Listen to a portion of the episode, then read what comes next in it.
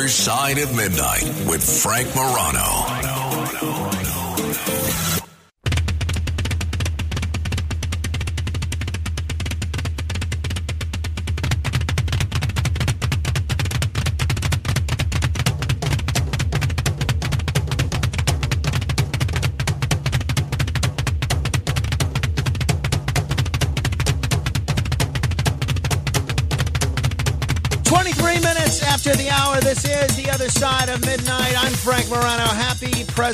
Slash George Washington's birthday observed.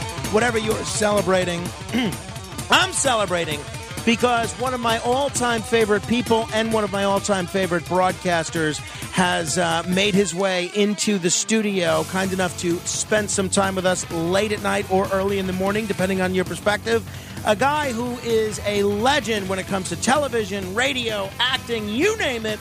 Very pleased to welcome uh, veteran TV and radio talk show host Richard Bey, who has been hosting the Richard Bey Talk podcast, which I have just been loving. Richard, it's great to see you. And now for something completely different, as they used to say on You, Monty Python. you know, one of the reasons I uh, uh, used to so enjoy uh, listening to you on the radio is because you're such a master of the craft of theater of the mind, right?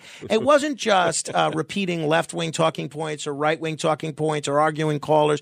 You would do like a, I, and I try to emulate this kind of a a full service radio show. You'd do Dick and Dad go to the movies where you'd review movies. You'd have Bey the Barbarian, uh, which sounded like Michael Savage, only more serious. Right. And um, all sorts of fun stuff like that.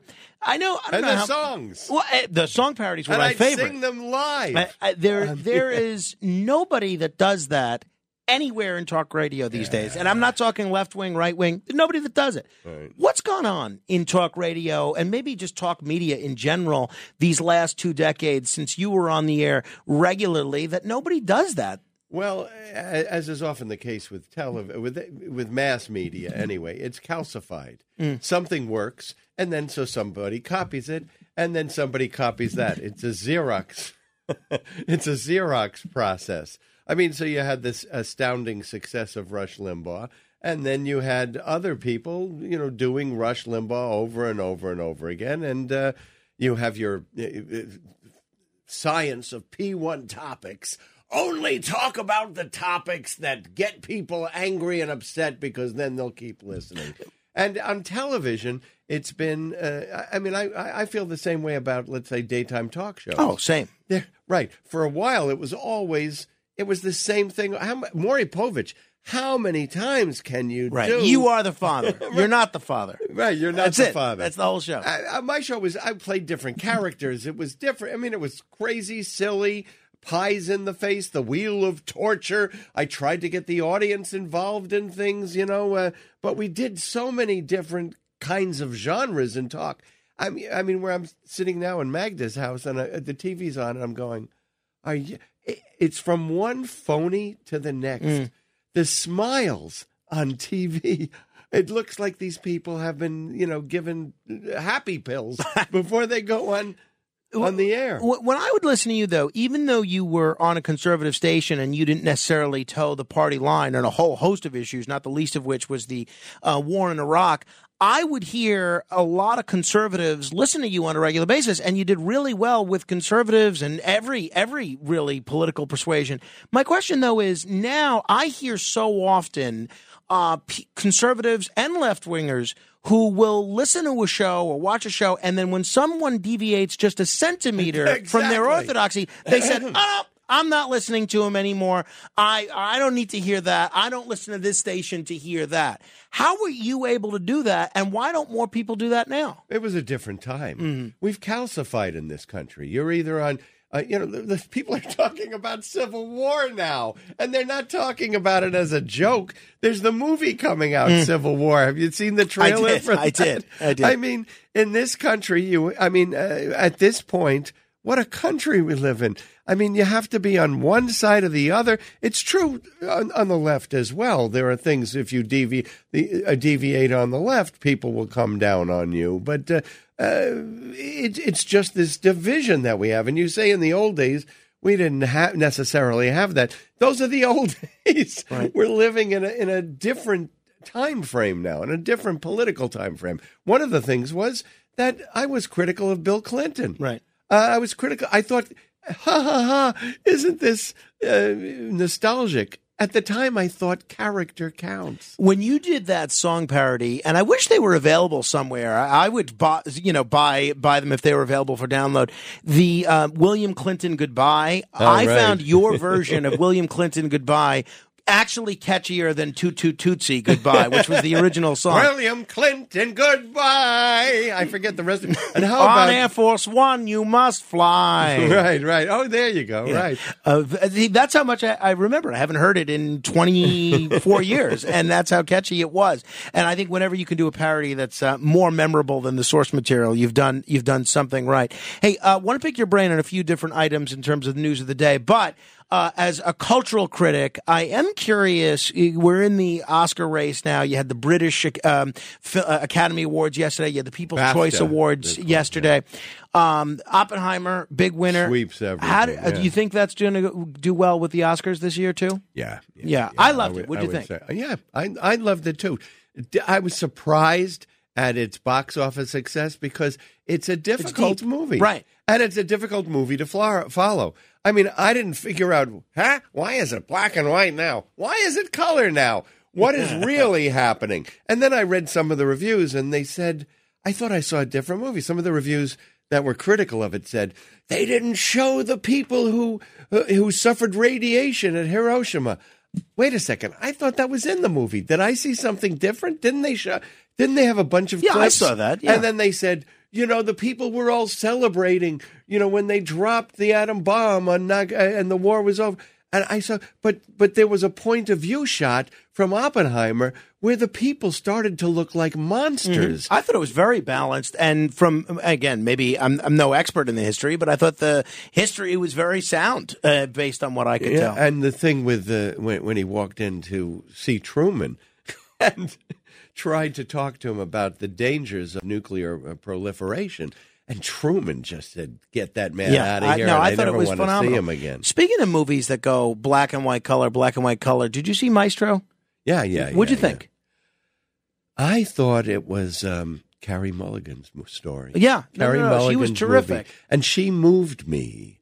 I mean, I thought watching that, I found him to be a very selfish man. I thought he was great. I obviously I thought the music was great. Yeah, I know he was wonderful acting, but I, I thought the story, as depicted in the film, was very lacking. I, I almost Except found it for Carey boring. Mulligan. Yeah, no, I, I thought her performance I was was so moved by her. And when she said it, what did she say?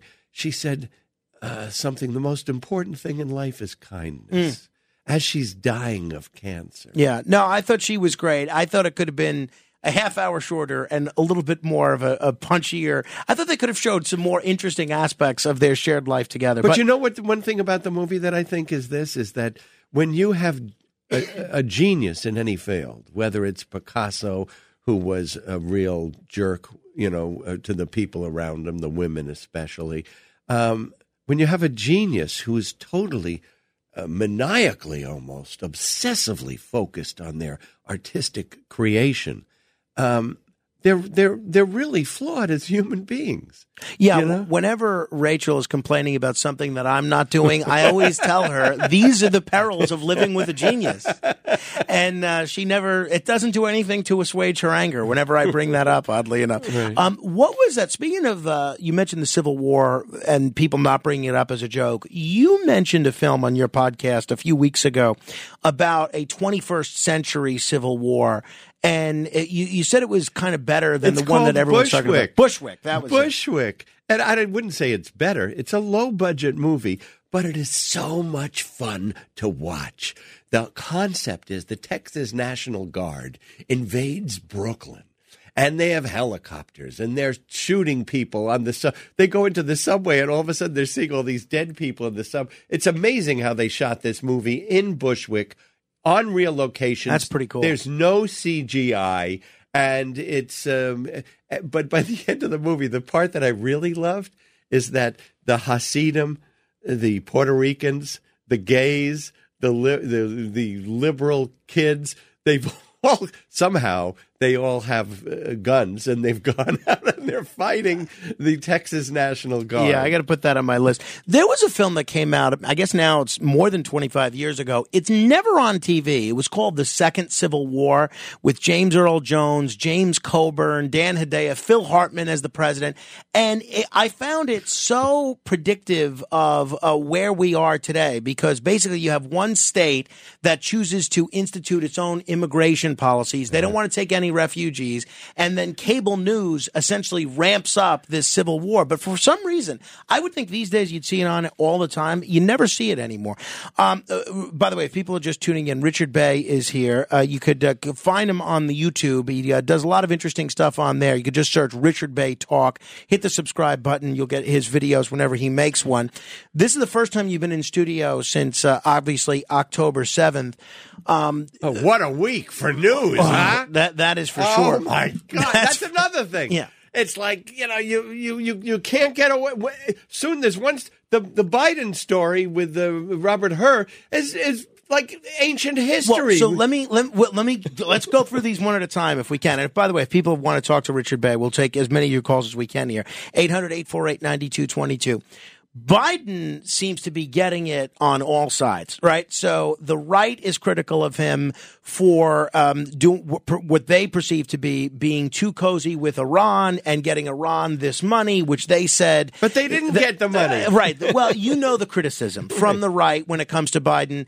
Uh, right also critical for trying to, uh, you know, slow down what Netanyahu was doing in some respects. The left also pretty critical of Biden for being a little bit too willing to give Israel weapons and Oh, money for Uh, weapons. Rashida Tlaib is telling people to vote exactly. against Biden. So uh, really, he is getting it, as I said, on all angles. How do you see the whole situation in the Middle East and Biden's handling of it specifically?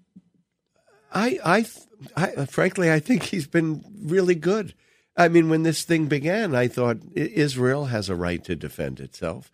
And the fact that they were, you know, uh, bombing in, in the beginning. Do you know how many civilians were killed in Germany by Allied bombing, uh, you know, before we invaded Germany? I'm going to say hundreds of thousands. 500,000. And there were women, children, they were all, and you know what? We didn't care about that at all.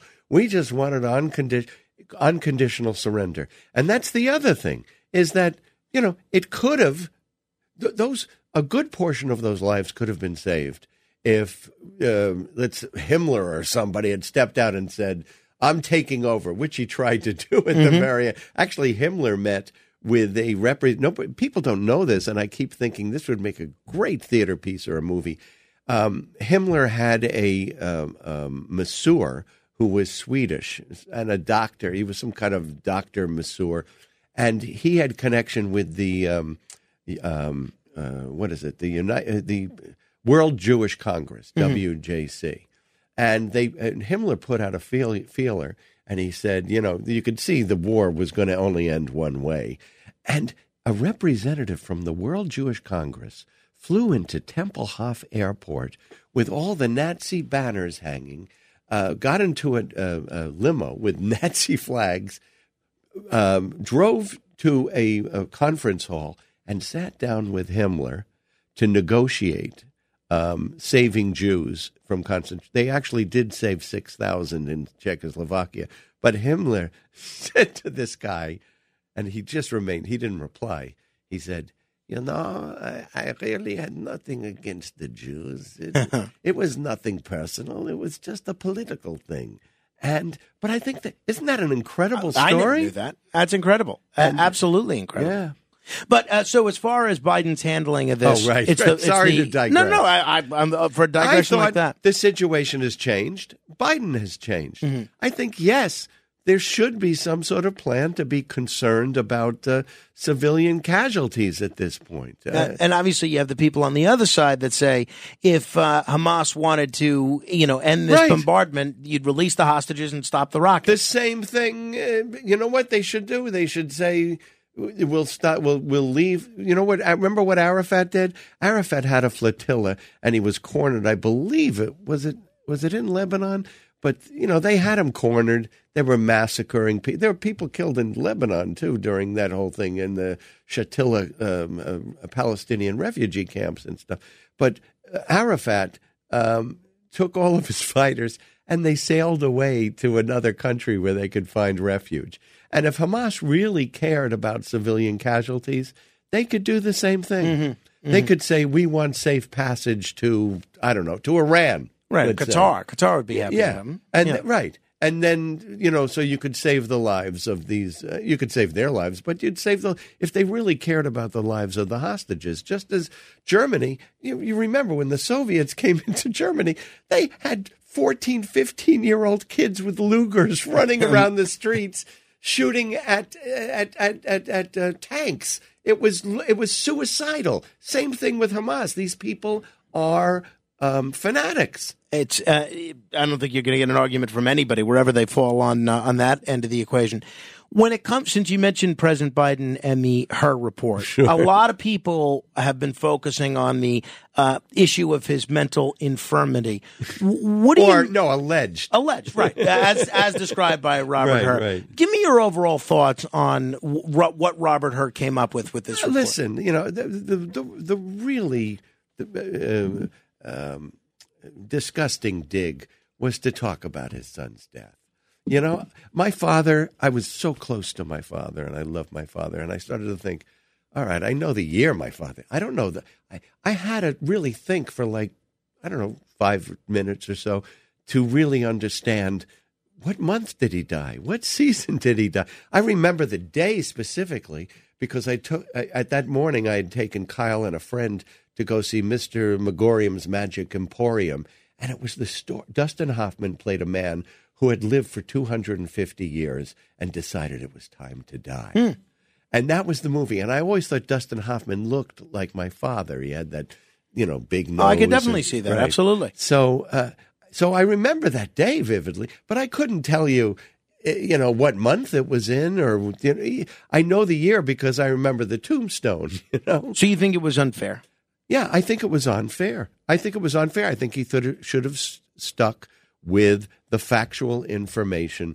Um, and yes, there is one particular damning incident, which is uh, Biden telling uh, his, uh, uh, you know, his uh, Ghostwriter, ghostwriter right. That, uh, oh, uh, you know, you, we can look at these, but the classified documents are downstairs. So he, yes, he did know. It does appear that he knew that there were classified documents downstairs, uh, downstairs that he was in possession of. But he completely cooperated with everybody once this whole thing started. But Do you think Biden at this point will be the nominee? There's every day I hear different scenarios of him coming off the ticket and being replaced with someone. At this point, how do you I watched Smerconish today too. I know he's Yeah, I, absolutely. I, I, I miss. I was out snow uh, uh, shoveling snow yesterday or Saturday. you know what? I'm afraid to start recording because then uh, I'm afraid the little time that I have, I'll just watch TV. Yeah, all, all the know. time. But. I so I, I only got to see a bit of it. But um, where do you come down on whether or not Biden will be the nominee? I think they're both going to be the nominees. Trump, I- Biden again. I think we're sitting around just. Um, what's a phrase I can use on talk radio?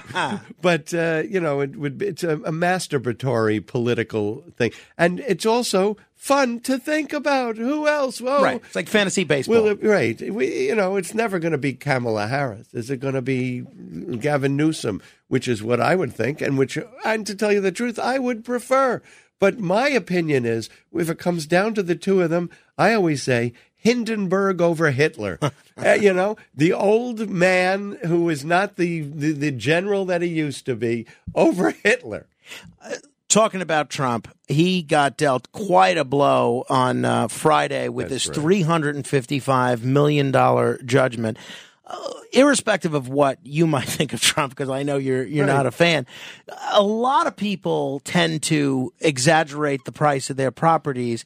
And unlike, say, a Madoff situation where there were easily identifiable victims that you could point to, it becomes a much harder thing to point specifically to a specific person. What do you make of that judgment of 355 million? Well, first of all, I think some some of the misunderstanding goes to this. It was a disgorgement. It wasn't restitution. It wasn't a fine. I mean, I heard Smerconish today, and Smerconish is a smart guy. He knows better. Why wasn't it 10 million or 15 million? Well, it wasn't that because the law specifies this law, this state law that we have here specifies disgorgement of funds received under fraud. What do you think about um, um, um, um drug dealers? Uh, you know, when they're after they're arrested, what does the government do? It takes their Ferraris, mm-hmm. it takes their mansions, it takes their yachts because these were uh, uh, these were assets that they acquired um, through uh, activity that was either illegal or was uh, you know or was illegal, and and under the statute, I mean the judge had to he couldn't fine him. He could if he had done that he wouldn't he wouldn't have been complying with the law. The law concerns disgorgement. When when people got arrested for three card Monte in Times Square, and the and the judge and the police confiscate the money from them. Do you think they should just say, "Oh, here you got these through this illegal activity. Do you want to have it back?" I guess that you know, and again, I'm sure you've heard this metaphor a hundred times, if if I've heard it fifty, right? Which is what, banks would usually not take your word for what you think a property is worth. Why wouldn't the banks get their own independent appraisal of the properties that Trump or the Trump organization was exaggerating. Well, pass a new law. The statute mm-hmm. that we have now, if you believe in the law, the law states that um, exaggerating your assets, and this was a gross exaggeration. He had an apartment that in, in Trump Tower that was ten thousand dollars, and he said it was thirty uh, ten thousand square feet. He said it was 33,000. He said Mar-a-Lago, I don't know what all the fuss is about. He says Mar-a-Lago is worth $729 million. All he has to do is sell Mar-a-Lago and he'll have 400 million left over. You know? But we all know Mar-a-Lago isn't worth 720. It's not taxed at 7 and and the, this whole thing started with Michael Cohen before the Senate committee under oath saying he would have one set of books for the IRS and one set of books for uh, the banks when he was trying to secure um, loans from and having um, and having his assets set up as collateral. You cannot do that. It's a lot of money to uh, come up with in in 30 days, it even is, if he gets but a that's bond. a different matter. That's for sure. It's not. It wasn't his money. Uh, they're not taking his money. They're taking money that was acquired through fraudulent activity. The other story involving Trump that got a lot of attention Thursday and Friday is the situation in Fulton County, Georgia. oh boy, right? With something. the Fani, Fani Willis testifying. Watch and, the whole thing. Uh, so, give me your take on the whole Nathan Wade, Fani Willis relationship, special prosecutor. I have no idea, and I'm tr- really trying to censor my my yeah, own, we appreciate that, my own me. adjectives because I got in trouble once on this show for using a phrase that is used by politicians on the air constantly now. In fact, one of them, I would CNN, I couldn't believe this. He was a Republican, and he called Trump an can I say a hole? Uh, well, yeah. Okay. So you just okay. said, yeah. There but you go. He, but he used the, the, yeah. And I went, what on television? On you know, yeah. on network the, television. There seems to be different rules for me than there are uh, for other other uh, politicians. All right, but wait a second. What, what, was the question? Georgia, Fulton County, just, just Willis. like Fani Willis. What was the question yes, again? Exactly. um, I thought she was terrific, and I also thought, I mean, what a first of all, I in terms of this situation, I have no idea what this has to do with the facts of the uh, prosecution against Trump. I mean, there is to me, there's no relationship to it. It's it's a, it's an end run. It's a back well, I door. Mean, I guess you know the the part of the issue is one, if Nathan Wade was dishonest under oath about when their relationship began, can you trust yeah. him? And to, is there proof of that? Well, no. I mean, he admitted under oath that initially he said under oath that their relationship began oh, in his divorce after it was pointed, proceeding. and then now he's saying under oath that oh no no actually it began three years before that. So if someone's going to commit no, perjury, no, it wasn't three years before. Well, 2019. Well, well, listen, then go get him disbarred. Mm-hmm. Go get him charged with perjury um, you know. But there's there's that's a, that that too. How is that related to the facts of the case in the prosecution of these people? But this, and I, you know, uh, people get upset if you say this. to me, this was a, uh, a, a an articulate, proud, uh, forceful black woman who had seven. What were there? Seven lawyers there who were up against her. One guy was on even on Zoom going after her. And to me, it was like watching an action movie where the hero has some. It's John Wick. Here he comes in from this side. He comes in from that side. He comes in from this side. And this whole idea online, even on your side, people were criticizing her. They said, "Oh, she's." She doesn't have the intellect of a third grader because she didn't know whether Aruba qualified uh, as a um, uh, connected to the South American continent or the North American. I mean, I had to look it up. Yeah, I wouldn't know that one Uh, either. So, um, in short, you think both she and Wade should be able to continue to prosecute this case? I think they should be continue to prosecute this case, and I don't think there is any evidence, any evidence in this i i that I saw in that courtroom. I mean, there's that one woman who got fired from the team and now says, "Oh, I know." How does she know they had? And this whole idea, when the guy, uh, one of the uh, um, lawyers said, um, "So when did this romantic relationship end?" And she, or begin, or end, or begin? Who knows? And I think it's so, so ridiculous. And she said, You mean a sexual relationship? He goes, No, I mean a romantic election, uh, relationship. You know, like holding hands. And she said, I'm not a hand holder. she's she's not that tight. She's a really strong, articulate woman. She's got she got her JD at Emory. She got her BA at Howard, both schools. Her father, I thought, you know, even though he, he had started out as a Black Panther, but he's argued cases at, at The Hague in front of the uh, Oh, no, no joke. international court. Absolutely. He is a, he was, worked with Nelson Mandela. Was in South. He is a, he was an incredible figure. Can, I, can, yeah, uh, can you stick around a few more minutes? When I ask few you more about- minutes? Yeah, well, stay as long as you want. I'll stay till daybreak. Beautiful. All right, Richard Bey is here. We're going to pick your brain about uh, not only this, but Jon Stewart's return and a whole bunch of other things Okay. in a minute. 800 848 9222 if you want to comment. This is The Other Side of Midnight. Straight ahead. Ohio, ready for some quick mental health facts? Let's go. Nearly 2 million Ohioans live with a mental health condition. In the U.S., more than 50% of people will be diagnosed with a mental illness in their lifetime. Depression is a leading cause of disability worldwide. So, why are some of us still stigmatizing people living with a mental health condition when we know all of this? Let's listen to the facts and beat the stigma. Ohio, challenge what you know about mental health at beatthestigma.org.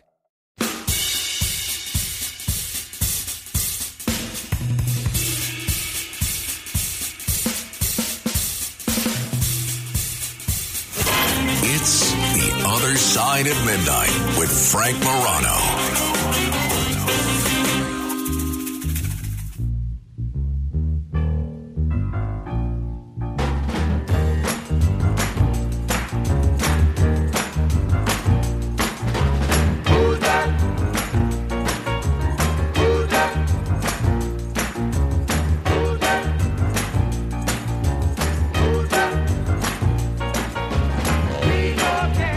Minutes until the top of the hour. This is The Other Side of Midnight. I'm Frank Morano, uh, joined by, in studio, Did by the pick- one and only Richard Bey. Did you pick Cool Jerk No. as a commentary on me?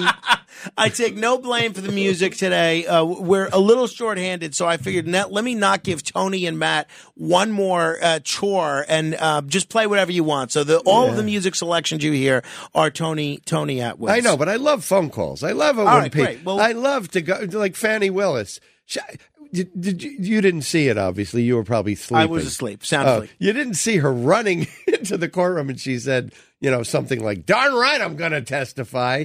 And she went up there, and it, it was just. And I, I heard a commentator. This is not my original idea.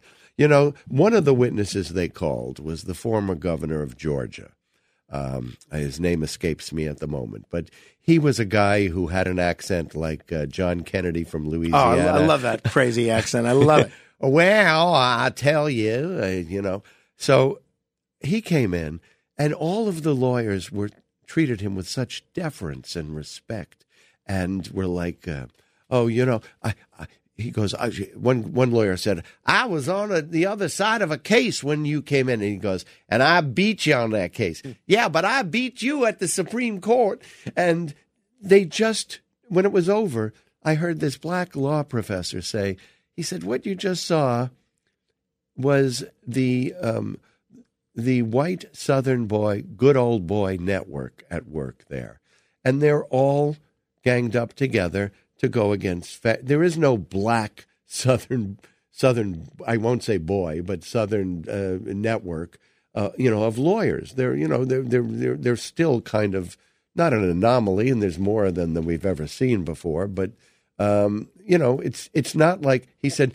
This has been going on, you know, for a hundred years. This old boy Southern network, and the woman who started this case uh, you know the you know the blonde woman who's representing what is his name Roman, and she's the one that initiated the first case based upon this Right. alleged affair. She Well, it's not alleged anymore. Now well, right no, now it- it's the yeah, fair. uh, yeah. It's alleged as to when it started. Right. right. Um, you're right, but they did hold hands. Yeah. Um, but she, when he, when uh, when um, a deal was running for, um, um, when when he was running for a judgeship, you know, her boyfriend was running for a judgeship.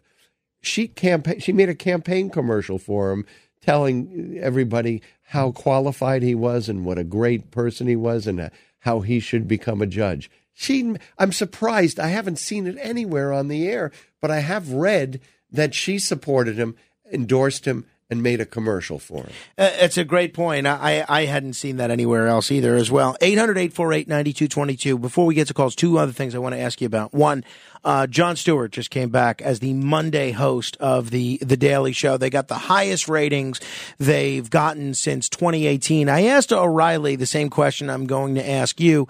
How do you think this is going to work out? Uh, sometimes you can't go home again. Sometimes comebacks don't work out. Sometimes you're not as good as what people remember you as being. Sometimes the times change and it's just different. And How do you see this? you lose your edge. How do you see this working out for the Daily Show and for Jon Stewart? Oh, well, I think it's a good thing. It's better than having fill-in hosts do it every week. And Jon Stewart, um, I think what what's even more interesting is he said he was fired from Apple because uh, Apple TV because they didn't want him saying anything uh, that would uh, you know that would uh, endanger Apple's sort of problems with the government in terms of regulation and everything else. So. Um, yeah, I, I, I really don't know. I mean, listen, I'm not going to be tuning in. I'm a real news junkie, as you know. I got a, I got, I got the Wall Street Journal on Saturday. I got the New York Times on Sunday.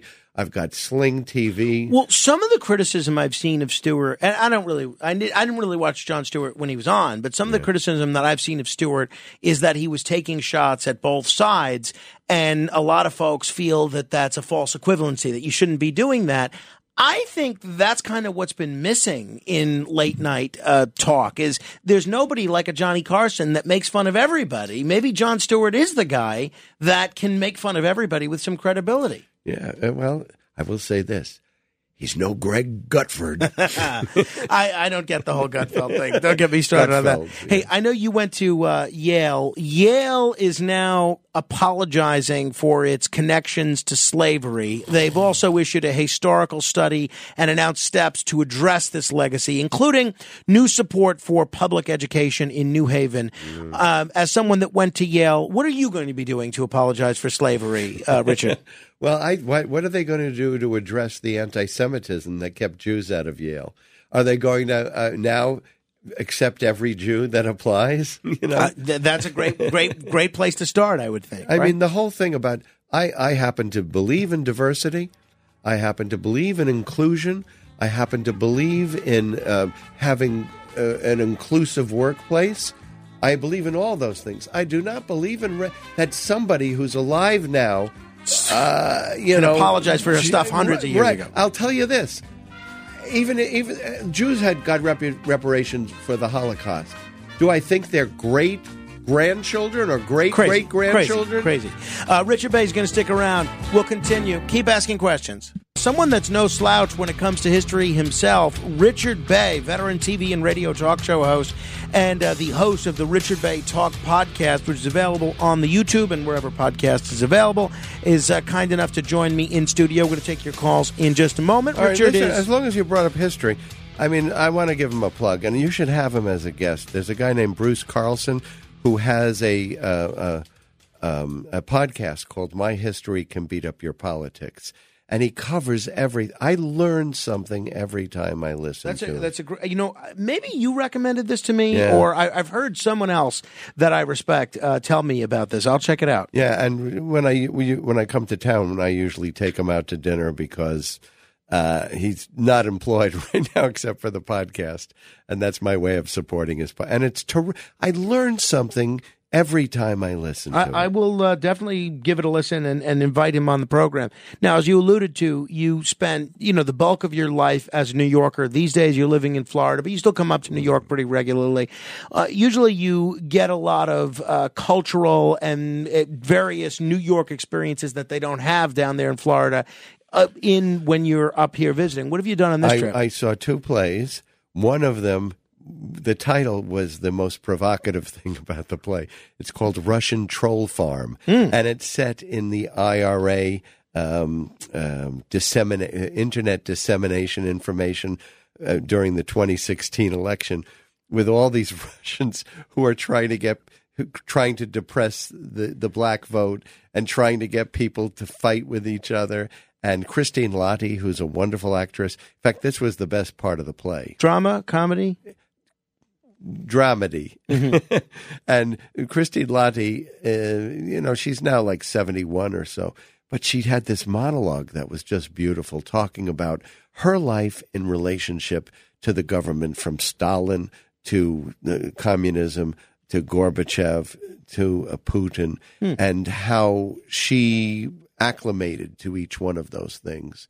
And it was a beautiful monologue. The second thing, I've been dying to see it. It's Well, of- how, how was the play? I just said it wasn't Uh, very the title good. was the best part. I guess. That's right. Okay. It was pretty turgid before. And then she had this monologue, and I went, wow, that was beautiful. She Mm-hmm. did a great job. And then at the end, it was sort of like, oh, Hillary lost, and Trump is up there, and we're all supposed to have this catharsis. You know, they have video screens and, and video screens throughout the thing, and we're all supposed to go, oh, boo hoo, boo hoo. It's, well, it, it's over. It happened. Right, That's ago. it. Right, right. So the second thing, this play I've been dying to see. I've entered the lottery every time I come to New York. It's one of my favorite plays. I saw it at City Center in 2012, and uh, it brought me to tears at the end.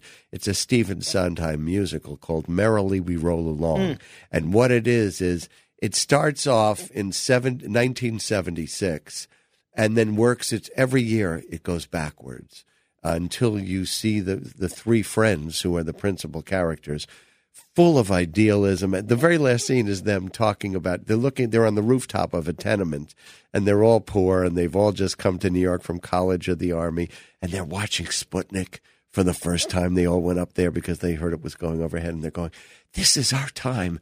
Look what's happening. It's going to be a you know a wonderful world that we're going and they're all very talented people.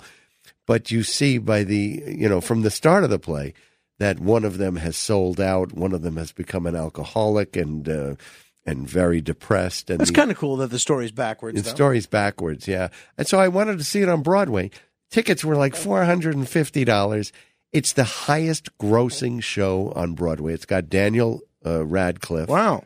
and um, what's the other guy? Uh, uh, Greff, Groff, who's also a big star, was in Spring's Awakening, and uh, I thought, oh my god, I really want to see this, but I'm not going to spend four hundred dollars.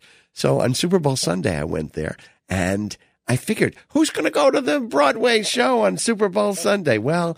I went there, they were sold out. And then somebody shouted from the back of the ticket booth, We have one that opened up. So I got an orchestra seat for $199. Oh, wow. The most I've ever paid.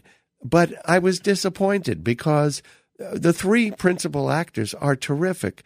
But it's more like a fan concert.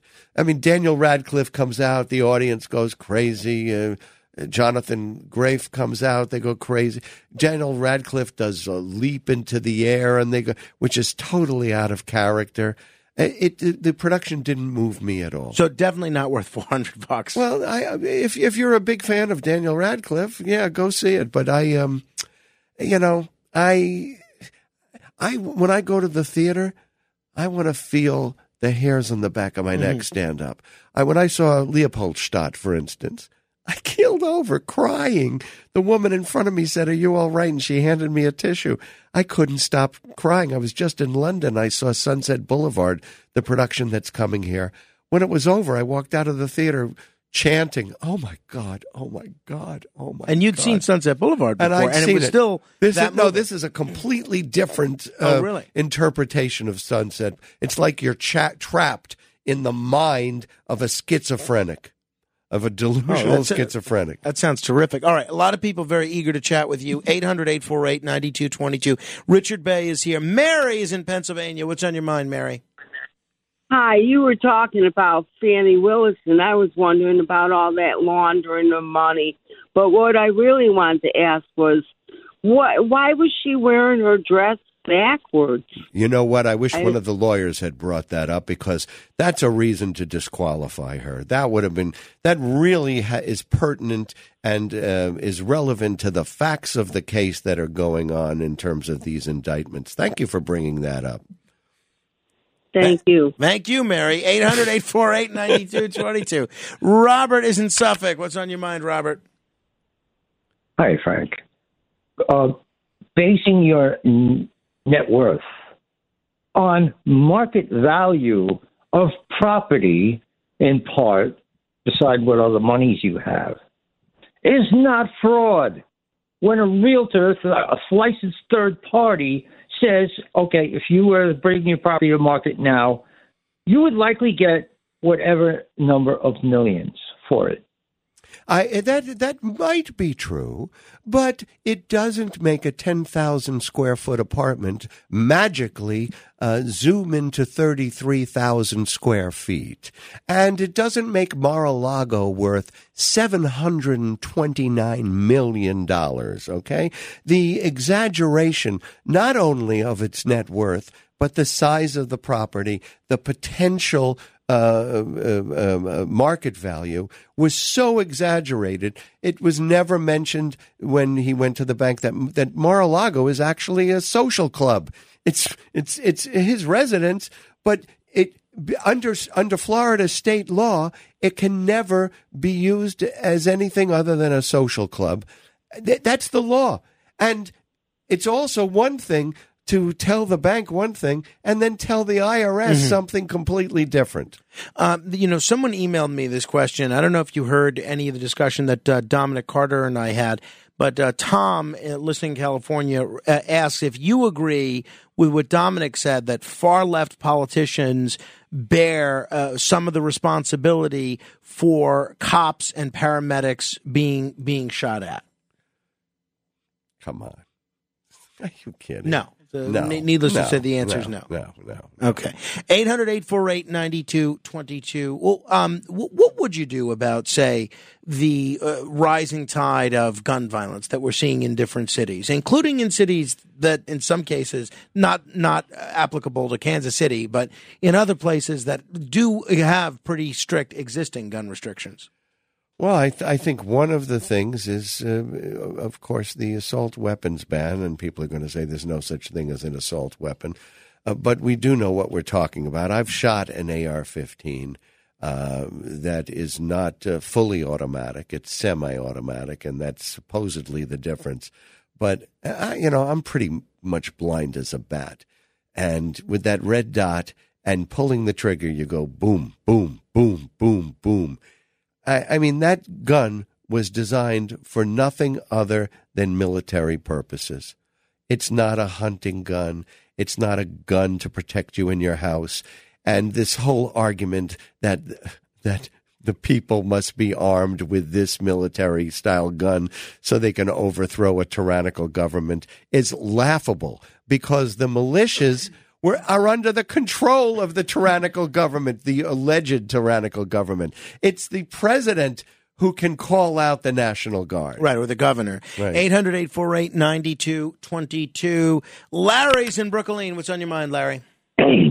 Yes, hi, uh, Richard. I like your uh, um, um, analogy about uh, in World War II how we didn't care about the civilians that were being bombed, but I feel that it's kind of interesting how we how we're willing as a society to judge, um, you know, the people that supported slavery, but when, but will use the bombing of civilian areas as an analogy as to why Israel is not doing anything wrong.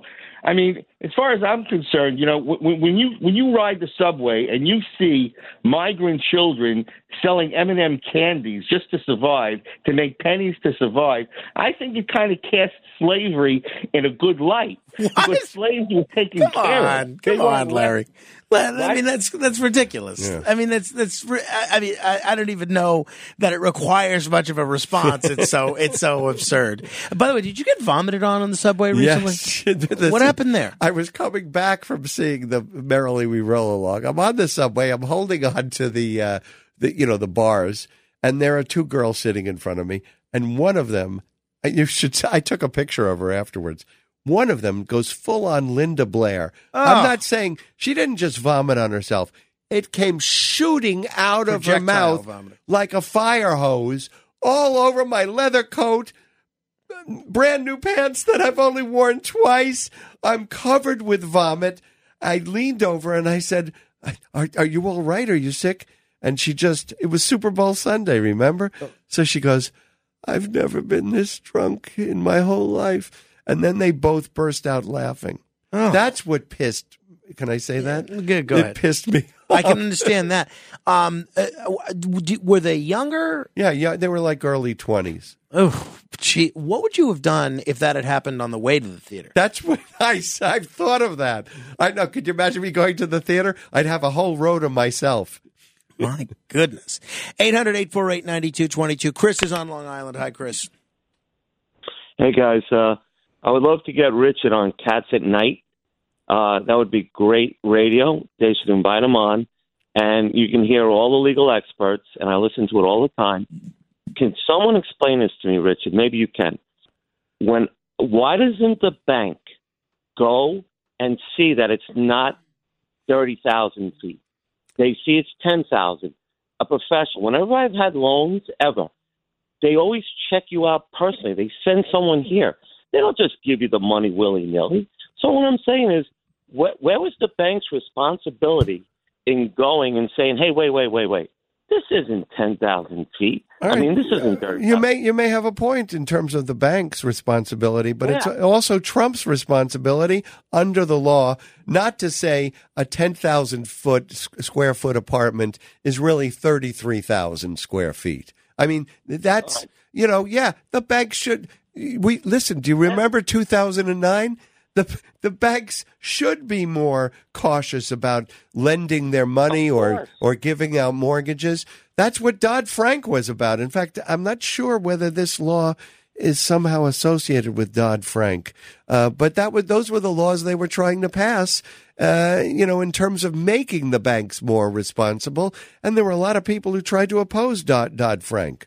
So, uh, So yeah. your view is no. even, even if the banks did something wrong, that doesn't Yeah, that doesn't excuse Trump not. doing something. By the way, it was very interesting over the weekend. I think maybe it was on Friday. Governor Kathy Hochul had to reassure the business community: "Don't worry, we're not going to be cracking down. You don't have to leave the state. this basically is just for Trump. It's not for you. Nobody well, no, else." Any big, but you know, listen. If there's another example of such egregious exaggeration, you know what? Here's, here's Well, I suspect if they started looking at other people's Sure. exaggerations the way that Letitia James has looked at Donald Trump's, they might find well, listen. When you get credit cards, when you get credit cards, they ask you, "What is your yearly income?" right. If you put down a, if you put down three hundred thousand dollars a year and you only make seventy thousand. The credit card company doesn't come and look for your uh, W two forms, and you know what? They'll give you a much higher line of credit.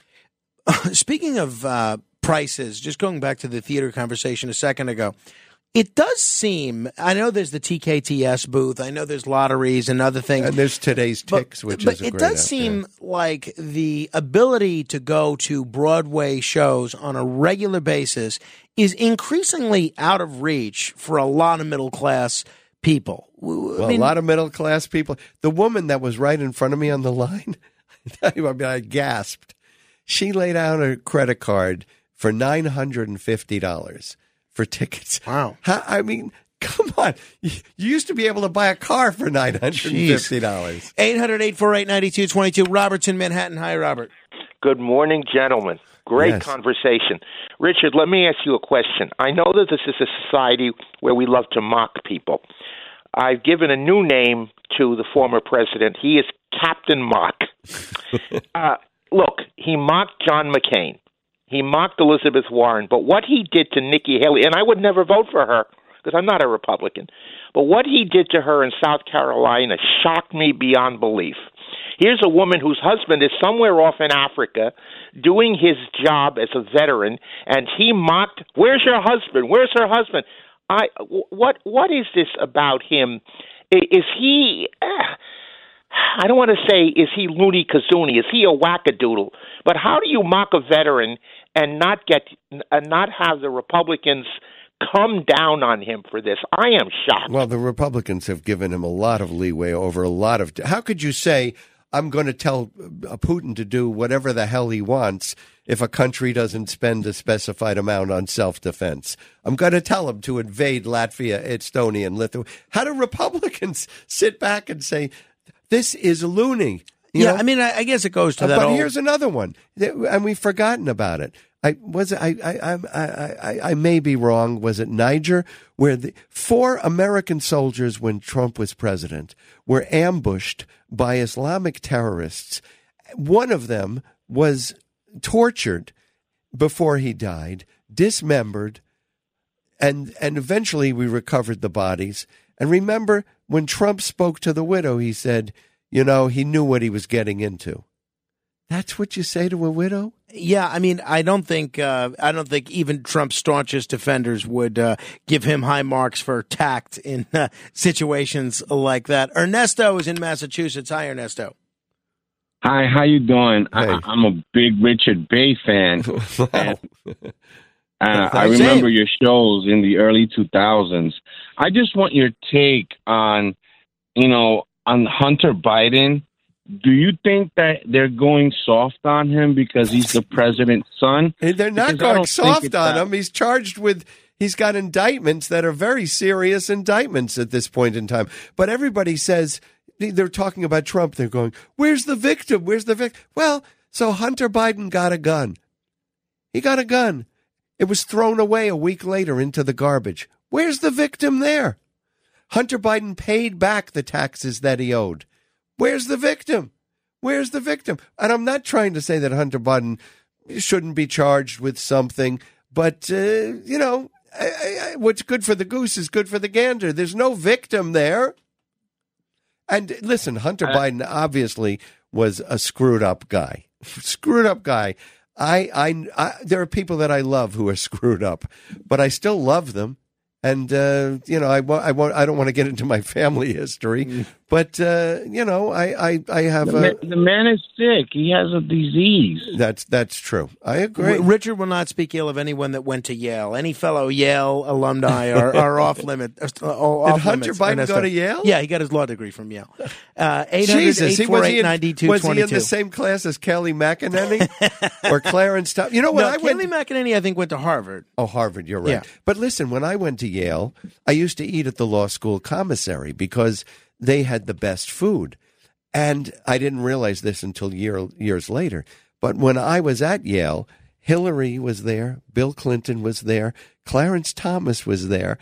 We could have all been Wow. eating But in the John sa- Bolton, right? Yeah, Uh, the Michael Medved. Yeah. the same dining room. That's wild. Uh, that's very funny. We squeeze in one more call here because, because then we have uh, Dr. Lindsay Shervin- Chervinsky waiting in the wings. We're going to talk about George Washington and more. Chris is in the Catskills. Hey, Chris.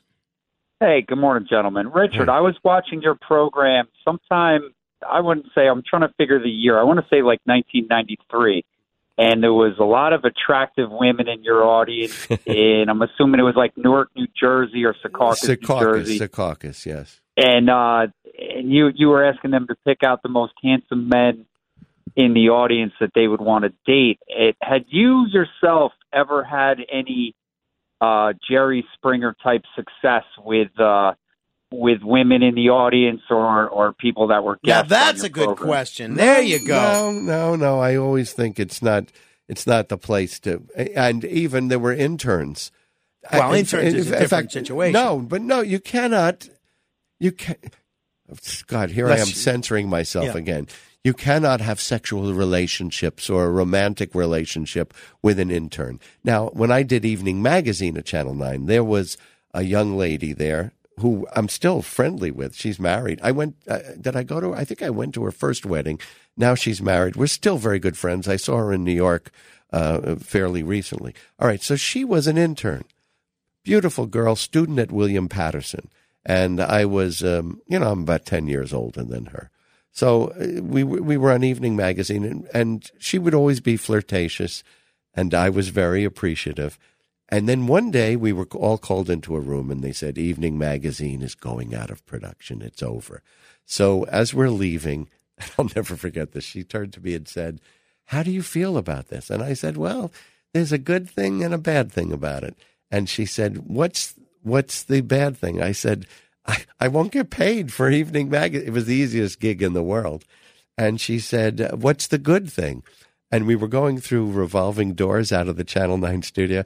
I said, The good thing is I can ask you out to go to dinner now. and I said, she, I said, Would you like to do that? And she said, I would love to. You're a charmer. My goodness. All right. Uh, I'm going to talk with Dr. Lindsay Stravinsky in just a Okay. moment. Richard, this has been a lot of fun. Oh, Let's do this again great. next time you're in town. And let me just finish this broadcast by saying, You won't have Dick Bey to kick around anymore.